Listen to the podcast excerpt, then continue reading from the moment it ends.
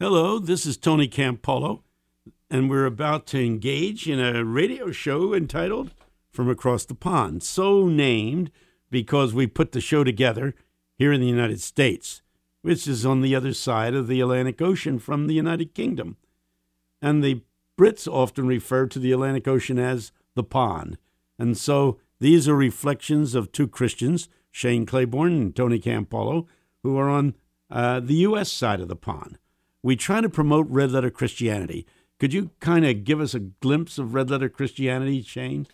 Yeah, well, the old Bibles have the words of Jesus in. When you say old Bibles, you when, know when we actually uh, didn't read the Bible on our phones, Yeah, but, but- we had but- books that yeah, you you you could uh, open it up and um, you know most of the words are in black, but when you got to the New Testament and particularly when you got to Matthew, Mark, Luke, and John, the the uh, when Jesus would speak, it would be in red, do you know pop out at you. do you know that there are very few Bibles in the United Kingdom that do what is done here in the United States? Highlight the words of Jesus with red letters. Yeah. So a lot of times people on the other side of the pond uh, don't know what we're talking about when we say, "Go to your Bible, turn to the New Testament." Yeah, exactly. So that's why we got to explain it. But we also learned that this goes all the way back to Ignatius, Ignatius who uh, wrote, um, you know, hundreds and hundreds of years ago, and and he he thought these are. I really want to make sure I'm paying attention to these. So he would write them, and in a lot of traditions, liturgical traditions. Um, we read different passages of the scripture, but then when the gospels are read, everybody stands up. Not to say the other stuff doesn't matter, but just to say let's have a really uh, Close acute attention. hearing to these. Yeah, so Yeah. that's what we're doing. And and ironically, I think part of what we've seen is that, um, at least for me, the the church that I grew up in. Um, the more I fell in love with Jesus, the more I found myself at odds with some of the things that evangelicalism, uh, white evangelicalism in particular, had become really distinctively characterized as. You know, pro guns, anti women, uh, pro military, pro. You know, it was very, very much like as I saw these things, I saw a deep contrast. So um, I decided to.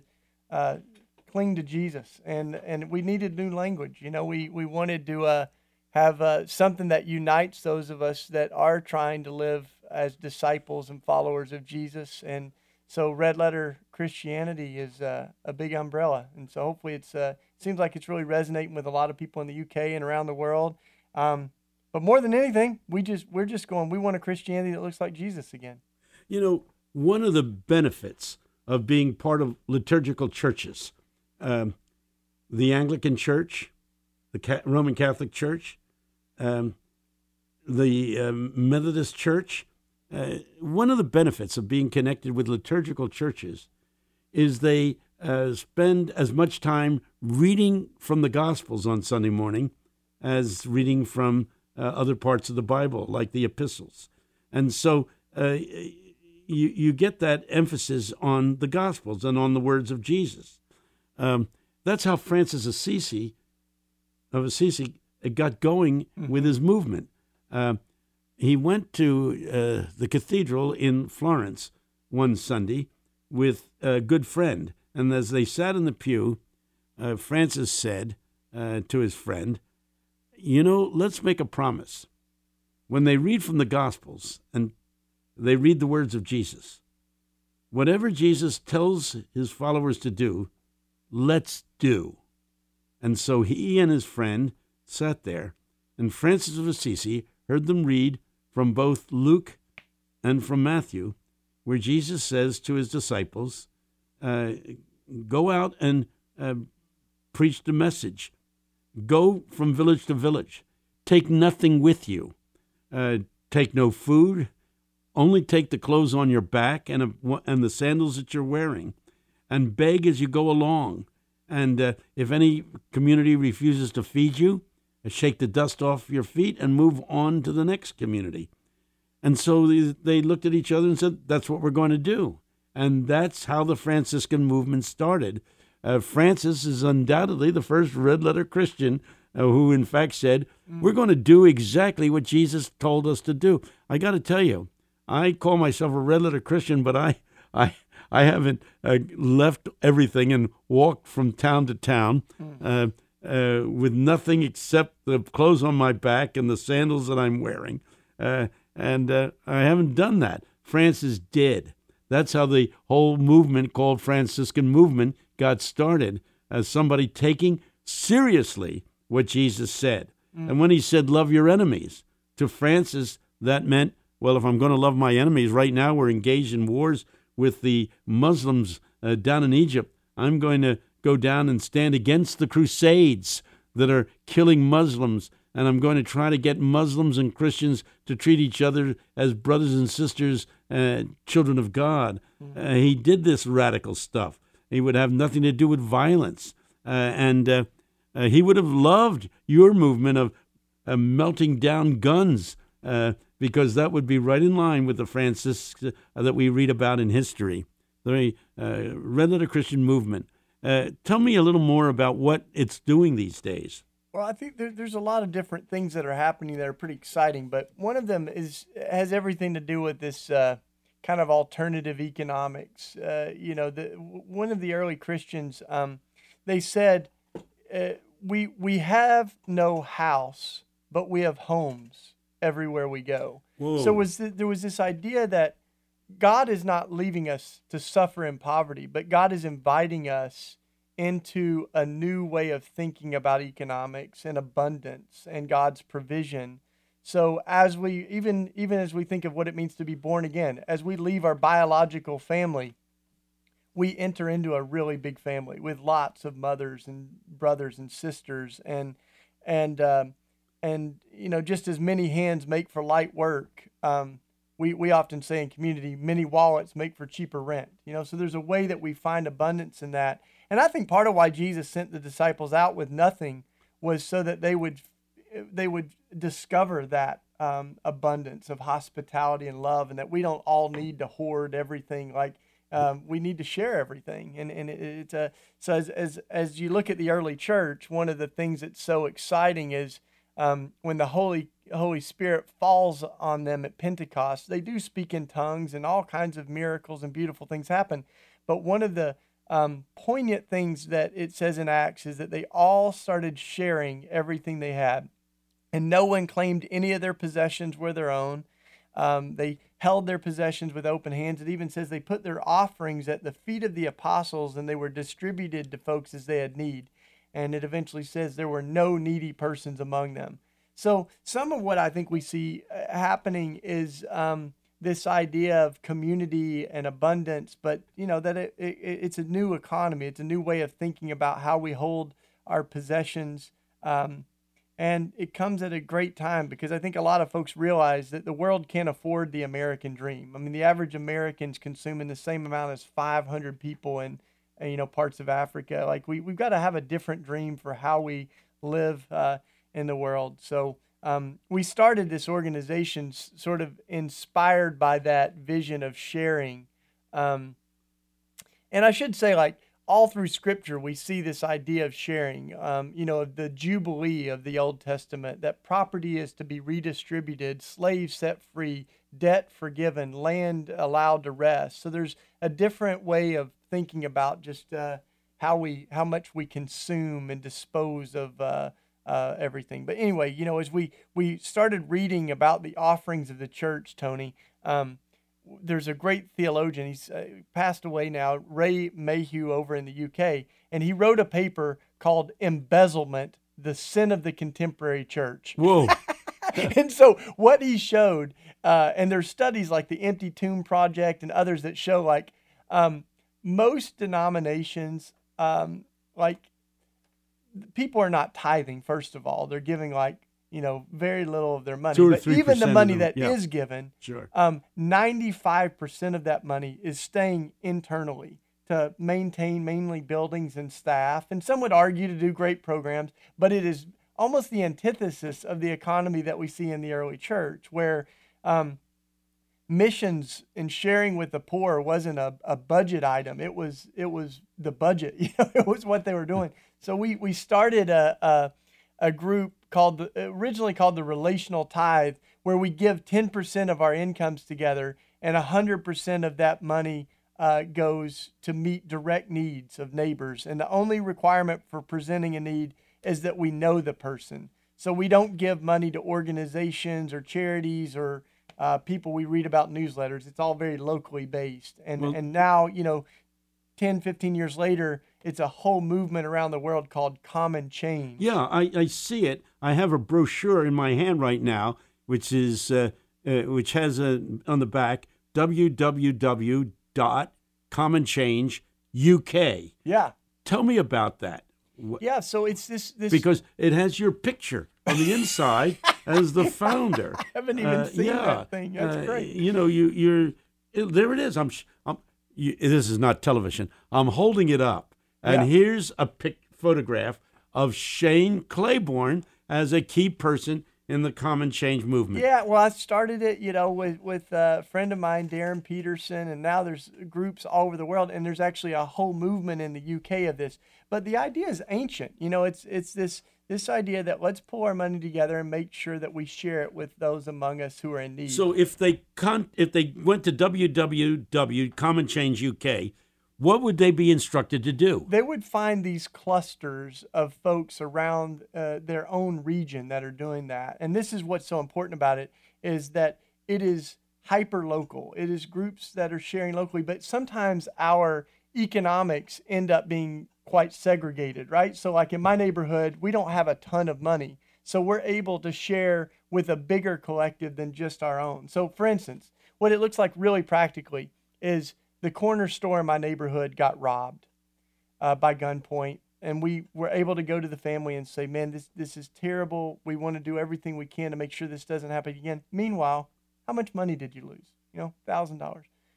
Well, there's a group of us that we follow Jesus. We believe in bearing each other's burdens and sharing our resources. So we'd like to um, pass the hat and, and uh, help you bear the burden that you received of this you know terrible thing that happened to you. So we give them a thousand dollars. You know, a neighbor's car was vandalized. Their sl- car, their tires were slashed, and we're able to do that. We've we've gotten old people dentures. We've helped young people go to college.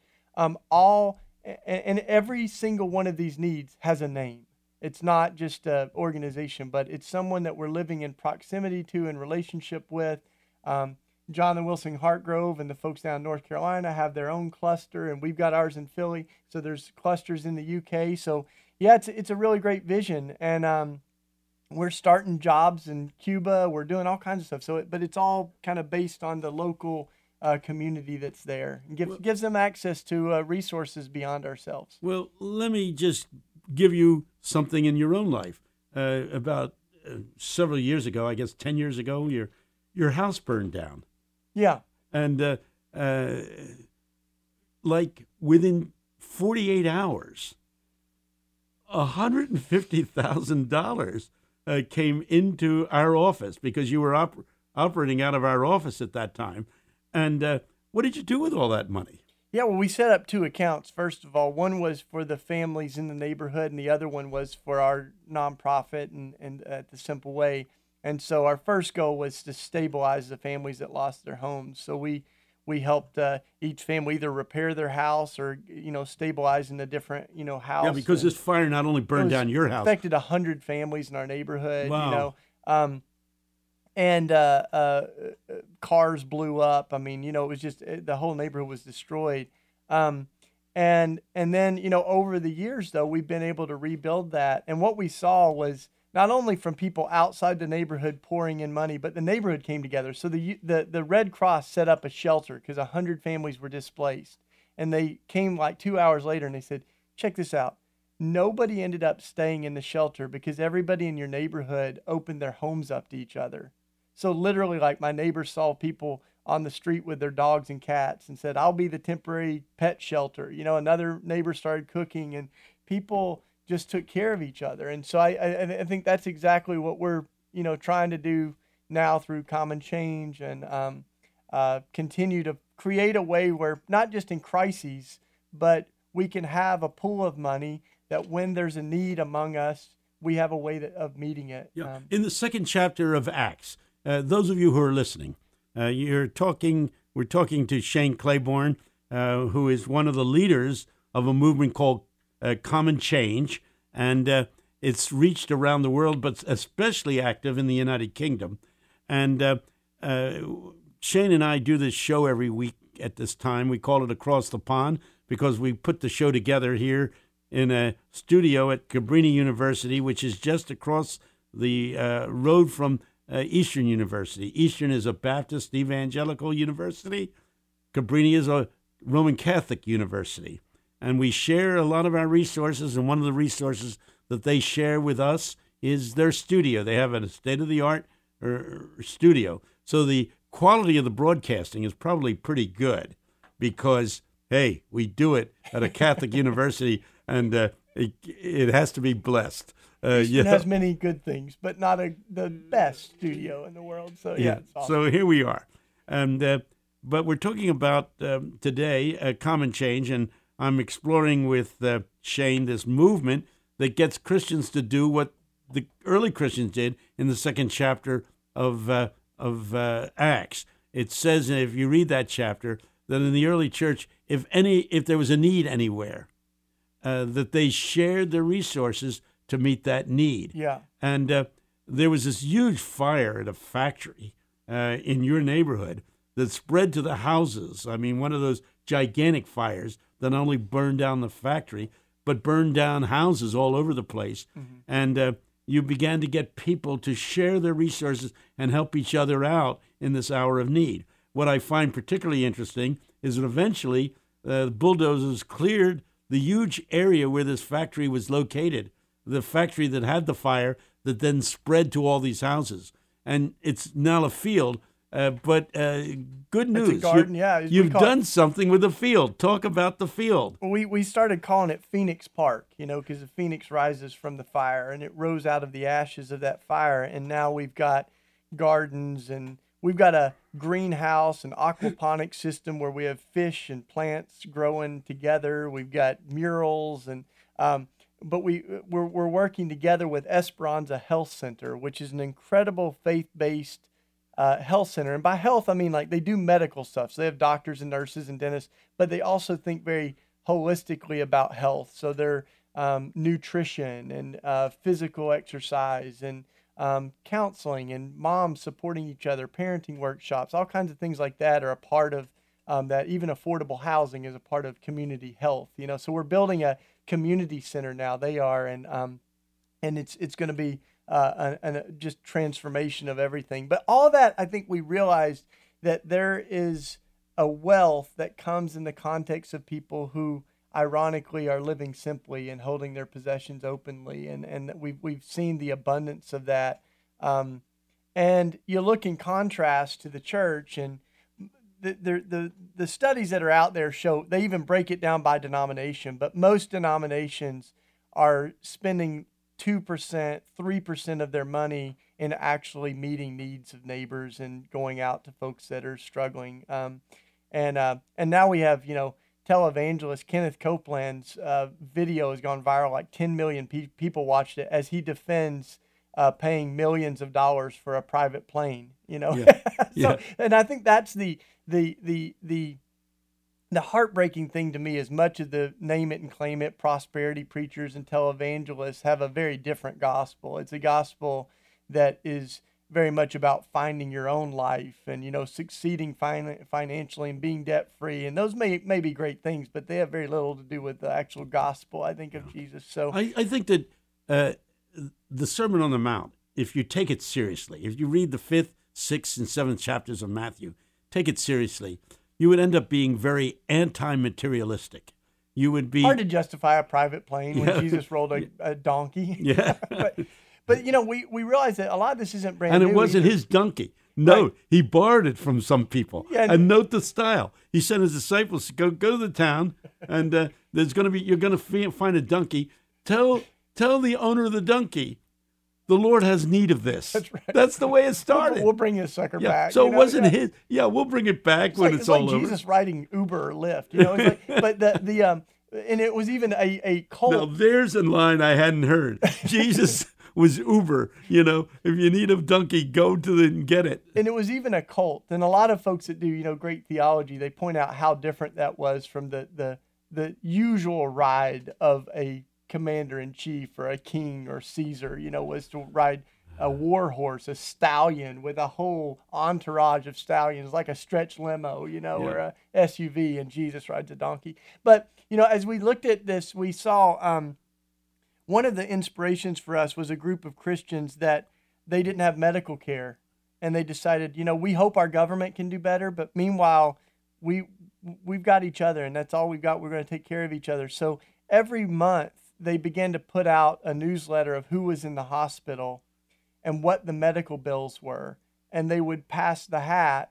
Um, and it started just as two or three hundred people, just a small community, and it began to snowball. And every month they would begin pu- pulling money together to meet medical needs. And now I'm a part of that collective. A lot of us are because we we haven't had he- health care, and um, we um, have about twenty thousand people now that are pulling money together every month. We still get a newsletter: who's in the hospital, how to pray for each other. But we pull money together now, and it's over fi- uh, fifteen million dollars a year. We've done over five hundred million dollars in bill sharing, and um, and you know some folks would go, well, is that the answer to the healthcare crisis? We go, no, but the church can do better too. And sometimes in the UK, when you do have good health care and stuff, it, it, starts to feel like what where does the church play? And I think like groups like Common Change. I'll can- I'll tell you can- where the church has a pl- role to play. The role of the church is to make sure that the government helps poor people. Yeah, yeah. We we have to be a pressure group that calls the government to accountability, uh, to be the conscience of the government, saying, "Are you taking care of people health wise, especially poor people?" Yeah, the the church is involved in helping uh, with health care, but n- not just on the personal level, which you're doing, but on the societal level, on the organizational, on the governmental level. Yeah, and but the groups like this Common Change, I think we can like more than anything, it's stirring the imagination to go, what could we do as a little group? We've even had students. I, I know folks in prison that make like a dollar a day that pull their money together and they are able to send it wherever or or sometimes someone will come into prison that doesn't have a support network and they'll help uh, him get toilet paper or deodorant or the things that he needs in prison, you know? And so there the, the question I guess for all of us is are there ways that we can pull our money together um, and share it like the early church did? You know, maybe it's 10%. That's what we started with. Maybe it's more than that. But we create a way that we can share and that we can bear each other's burdens because it's not just about the money. You know, some people say, "Oh, are you, you know, this sounds like socialism or communism or something." The fact is that the early church, the money was the description, not the prescription. They loved one another, and so they shared everything they had. It's not that they shared everything they had and they had community. They had community, and that meant sharing. And we sure have a lot to learn from that. And it was an outgrowth of a community. Outgrowth, yeah. Yeah, many years ago, and I don't know that this is still going on, but there was a Christian guy living under Waterloo Bridge there in London, and he began to preach the Sermon on the Mount to these uh, homeless people under Waterloo Bridge. This was about 25 years ago, so I don't know whether it's still going on. But he got them to the point where, you know, they are out on the street begging for money all the time. They said, well, shouldn't we share what we have uh, collected on the street? Some of you are better at intimidating people than others. And uh, so, can we share? And if somebody needs medical care or needs medicine that they can't afford or has a relative that's in deep need, can't we share what we've collected and uh, have a kind of uh, mutual helping each other out? Uh, in the book of Galatians, uh, the fifth chapter, uh, it, it reads right in the beginning of that chapter uh, uh, Bear ye one another's burdens, and so fulfill the law of Christ. And that goes for all kinds of burdens, including financial Yeah, burdens. that's right. And Paul writes about the, uh, he, he writes some pretty radical things on this, but he says, if the one who will gather won't gather too much, then the one who can only gather little won't have too little. There will be enough. And it's the vision of the communion table Yeah. that there's enough for everybody. We all share together. So it's go a- go and t- if you're a church member, take a good look at your church budget and ask how much money do we collect in this church that is used to keep the church going, and how much of this money is used to help poor people as Jesus instructed us? yeah, and I think it's do. a fair question for any uh, nonprofit or uh, NGO, any organization or charity we give to, to say, what does the CEO make, and, Yeah. and what where, where is my money going? You know, how much Yeah. of it's going directly to people Yeah. in need? And uh, uh, on that note, I want to promote both Compassion International and World Vision, not only here in the United States, but uh, in the United Kingdom. And uh, they have a very good record of how much money is spent keeping the organization going. Not many private jets. Yep. and how much money is spent in helping poor people. I believe it's 83% of the money that is given is used directly for poor people. This is Tony Campolo and Shane Claiborne closing out a show entitled From Across the Pond. We've been talking about Common Change, a program uh, with which Shane has been highly identified. There in the United Kingdom, go to uh, www.commonchange.uk and become part of the sharing community of the household of God. God bless and bye bye.